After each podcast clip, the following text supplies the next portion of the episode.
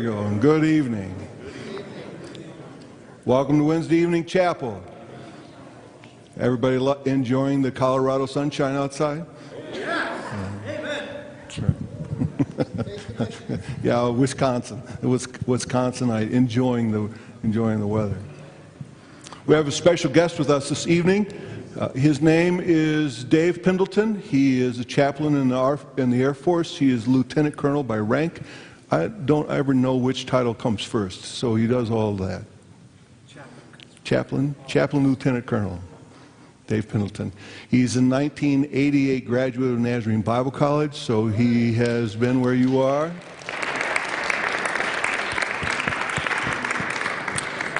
He has served as a youth pastor, as a uh, church planner, uh, interested and passionate about uh, helping people further the call God has placed on their lives. So he's going to help us as uh, we are being transformed into Christ likeness. So say that phrase with me, would you?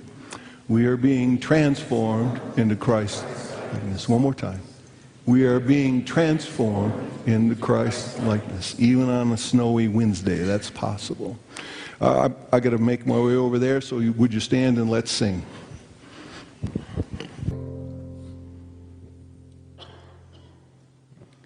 Everything we have, everything we are, we owe to you, we give to you again. You are worthy, you are holy, you are matchless. We give you praise. And we thank you for allowing us to serve you. We thank you for the reality that we can be transformed into Christ likeness. We thank you that you make it so. And now we pray that you will help us hear your word through your servant for your sake and the sake of those who don't know you yet. We pray it in your name, Jesus. Amen. You may be seated.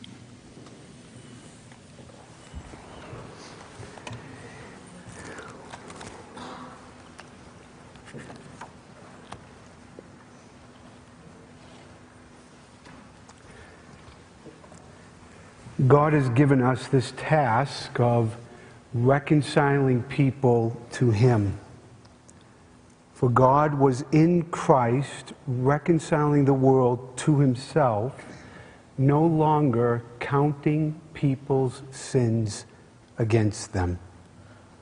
And He gave us this wonderful message of reconciliation. So we are Christ's ambassadors as though God were making his appeal to others through us.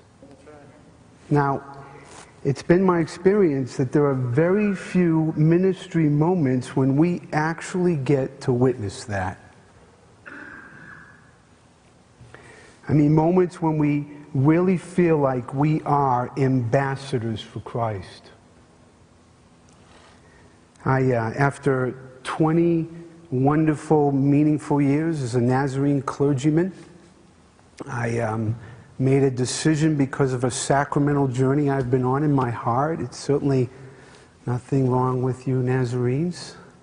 Well, um, some of you, anyway. Uh, I've just been on a long journey and decided that I probably should align myself with a faith tradition that is more sacramental in its practice. So a year and a half ago, I was ordained as an Anglican priest. So I'm still a good Wesleyan, maybe even more so than most of you. Um, as such, part of our worship is we celebrate the Lord's Supper every time we come together. And I had a recent experience when I was serving as celebrant at the church that I'm a part of. Uh, people come down and they kneel at the altar and we serve them the, the bread or the host and the cup. And when I put the host in his hands, I use the words or something to this effect the body of Christ broken for you for the forgiveness of your sin. And I put my hand on his shoulder and looked at him and said, Bless you, my friend. I had lunch this week with that gentleman. I didn't know it. But he reminded me of that story.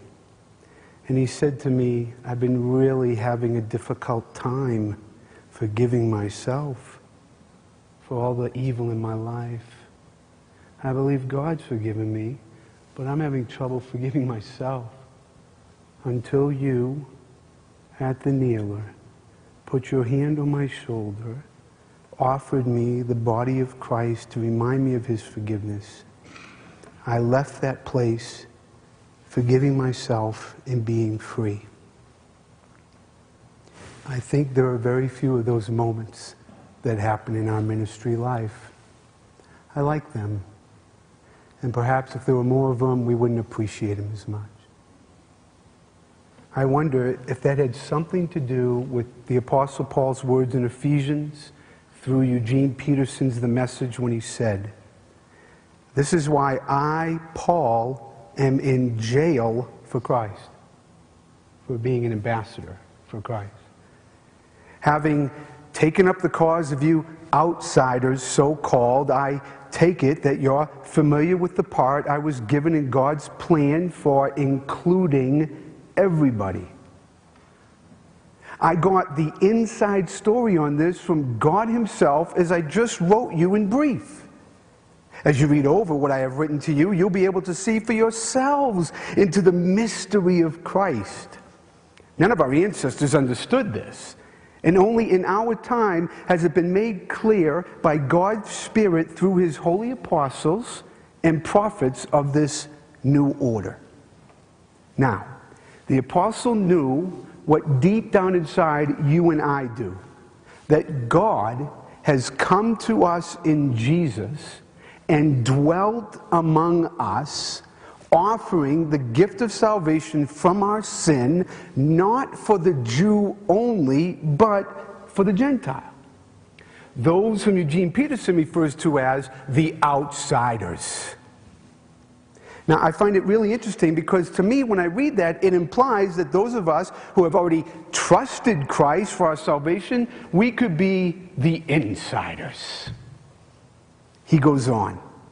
The mystery is that Paul, people who have never heard of God, and those who have heard of him all their lives, what I've been calling outsiders and insiders, stand on the same ground before God. They get the same offer, the same help, the same promises in Christ Jesus. This message is accessible and welcoming to everyone across the board everyone. Now, those of us who make up the church, you know, the insiders, we understand this. What we misunderstand sometimes is it's not meant to be some sort of elitism. You know what I mean? Like, I am in and you are not. You know?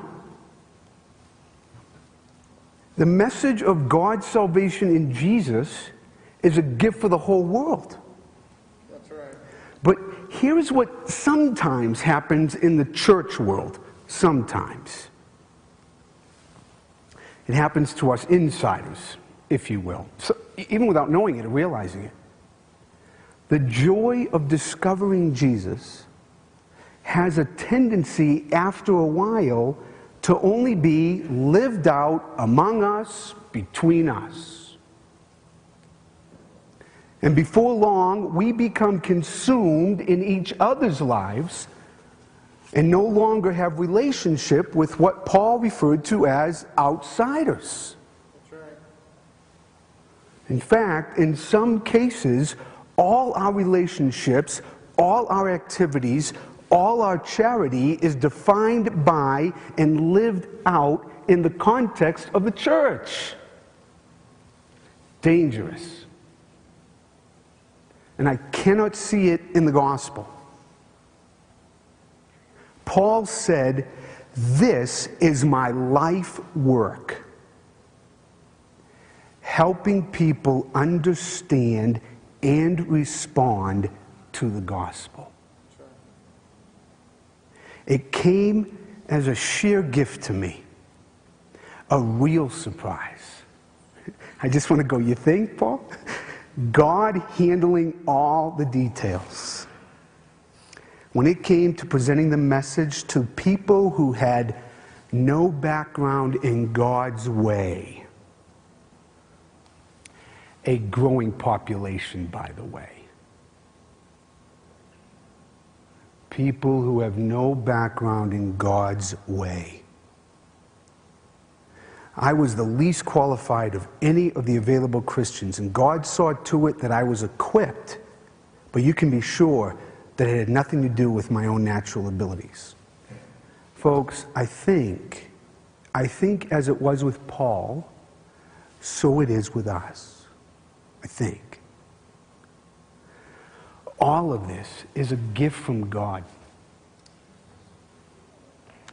who again brought us back to himself through Christ, and God has given us, for whatever crazy reason, this task of reconciling people to him.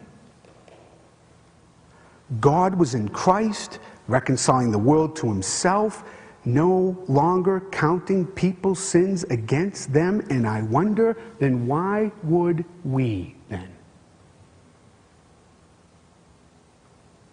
And then he gives us this wonderful message of reconciliation. God is making his appeal through the likeness of people like you and me. So we speak for Christ when we plead to the outsider, come back to God. But what I wonder is, how do we do this if we don't have relationship with outsiders? How do we do this if, if, if we do not spend time with, do life with what Paul referred to and Eugene Peterson interpreted as people who have no background in God's way? I get it, church. I do. I get it. Doing life with those who share our faith and affirm our belief in Jesus is enriching. I mean, I like being with you. I enjoy this.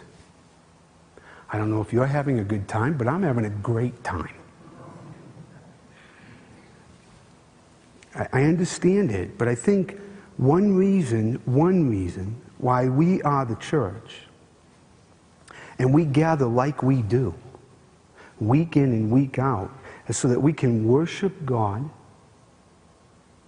and be empowered for life out there.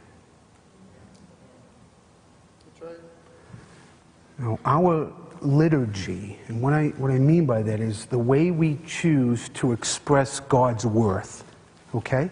We have liturgy here tonight. It's the way we choose to express God's worth. Now, I love it.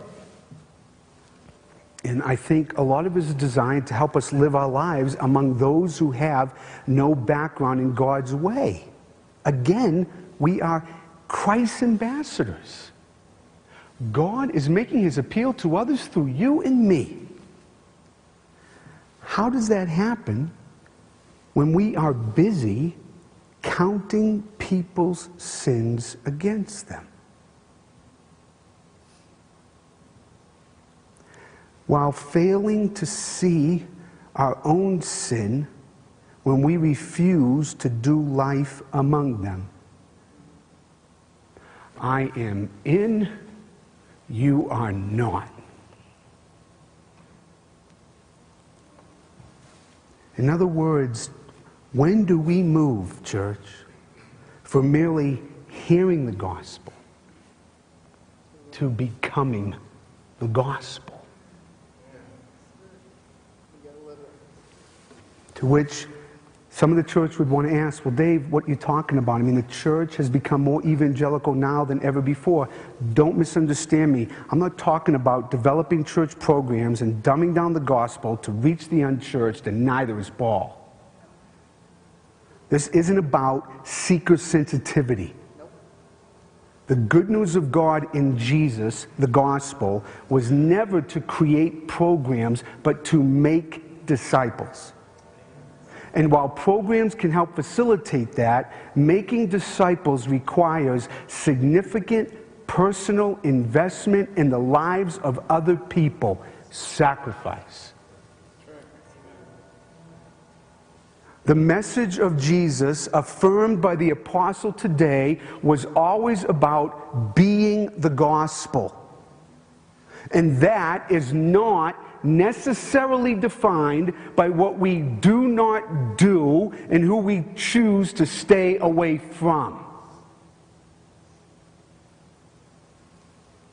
Look, I understand personal piety, and God knows I could use a lot more of it.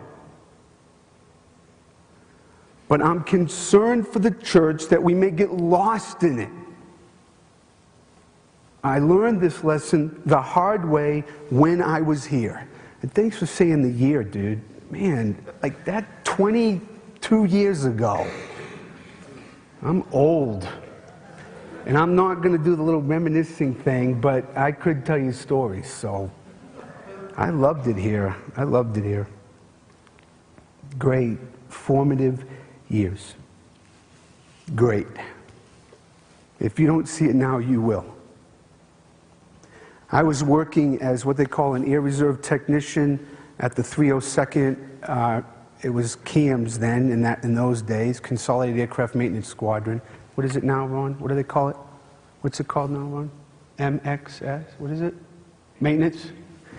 Um, I was a fairly new follower of Jesus. I had just enlisted in the Air Force. I had done my four years and came to faith and was pursuing a call to ministry, moved my wife and my family here to go to school. And I'm driving to work at 7 o'clock in the morning. I'm driving to work and I'm yelling at God. I'm just angry. Because I thought, you know, I'm done working in the, you know, the secular world and now I just want to work in the church. If I only knew then what I knew now about working in the church. And I'm telling you, I'm not one of those people who has that privilege of hearing an audible voice from God. It just doesn't happen to me. Okay? I'm, I'm not, it just doesn't happen. I primarily hear from God through the Word. And I can't handle most of that most of the time. But I really felt in my spirit, I think the Lord just said, Shut up, David. Because that's how He speaks to me when He wants my attention. And in my spirit, again, I heard, The fields are ripe for harvest. And I proceeded to go to work every day for the next three years, and I never saw those people the same way ever again. And that was some of the richest, most fulfilling ministry I've ever known. Doing life with them, being among them, loving them, and praying that God that God would love them through me. We are ambassadors for Christ. You know? I uh, was stationed in Georgia for the last three years, and, and one night my wife and I go out to dinner. There wasn't much. I mean, I lived in just south of Macon, Georgia. It's, they call it Middle Georgia. It's the south. And there wasn't much in this community except a very large Air Force base where I was stationed. I mean, that's the whole community. Um, so we went out to dinner to the Outback, and it was packed, so there was no seats. And um, some um, the service said there's some seats at the bar. So we went, we sat at the bar while we waited for our table. And um, the bartenders, you know, was serving us, and um, the crowd wasn't leaving. So I just looked at Leanne, and she looked at me and said, let's have dinner here at the bar. And then we just started doing that every week for the next three years and intentionally sitting at the bar with all the service. So after a while, we're regulars at the bar. It was awesome. Was great. And you know, I mean, they knew who I was, a chaplain. I'd make them nervous at first. I don't know why we make them nervous. I don't know what that's about. And they start watching their language around me and all that. And I just tell them, guys, you just need to relax, man, okay? Just relax. And after you start doing life there, every week and sometimes twice a week, they start opening up their lives. Start telling their story, sharing their pain.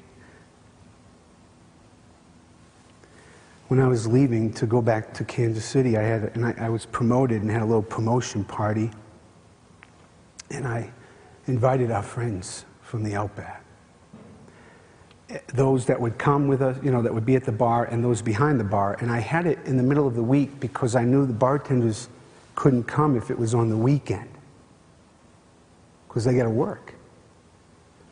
And they came. And they told my wife and I, they said, you know, we get invitations like this all the time. You're the first time we've ever come. They said, we love you guys. And one guy, he's not a church going guy, and he says to me, So, Dave, what are you like? Uh, what are you like a minister? He doesn't know the language, you know what I mean? No background in God's way. Are you with me? I said, Yeah. He said, So, do you like, uh, you like do services around here? I said, No, man, I don't. He said, Man, that's too bad because I'd come to your church.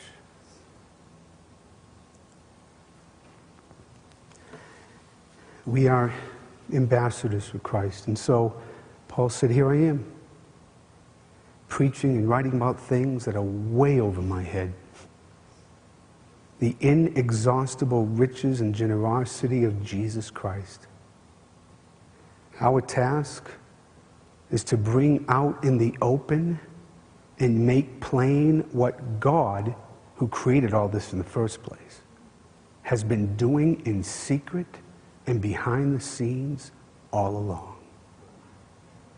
Through followers of Jesus like yourselves, gathered in churches, this extraordinary plan of God is becoming known and talked about even among the angels.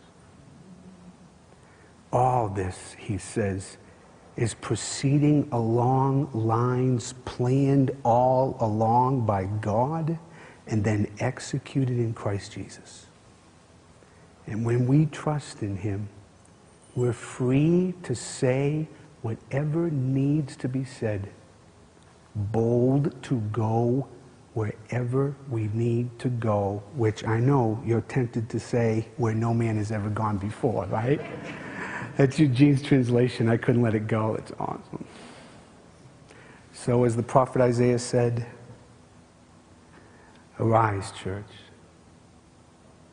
and let your light shine for all to see. For the glory of the Lord rises to shine on you. Darkness as black as night covers all the nations of the earth, but the glory of the Lord rises and appears over you, and dare I suggest, through you. So, it seems to me it's up to you. What are we going to do, church? Amen. Let's stand. We'll sing in response. And go in the life and the light of the power of the one who makes that possible. Go in his peace. We're dismissed.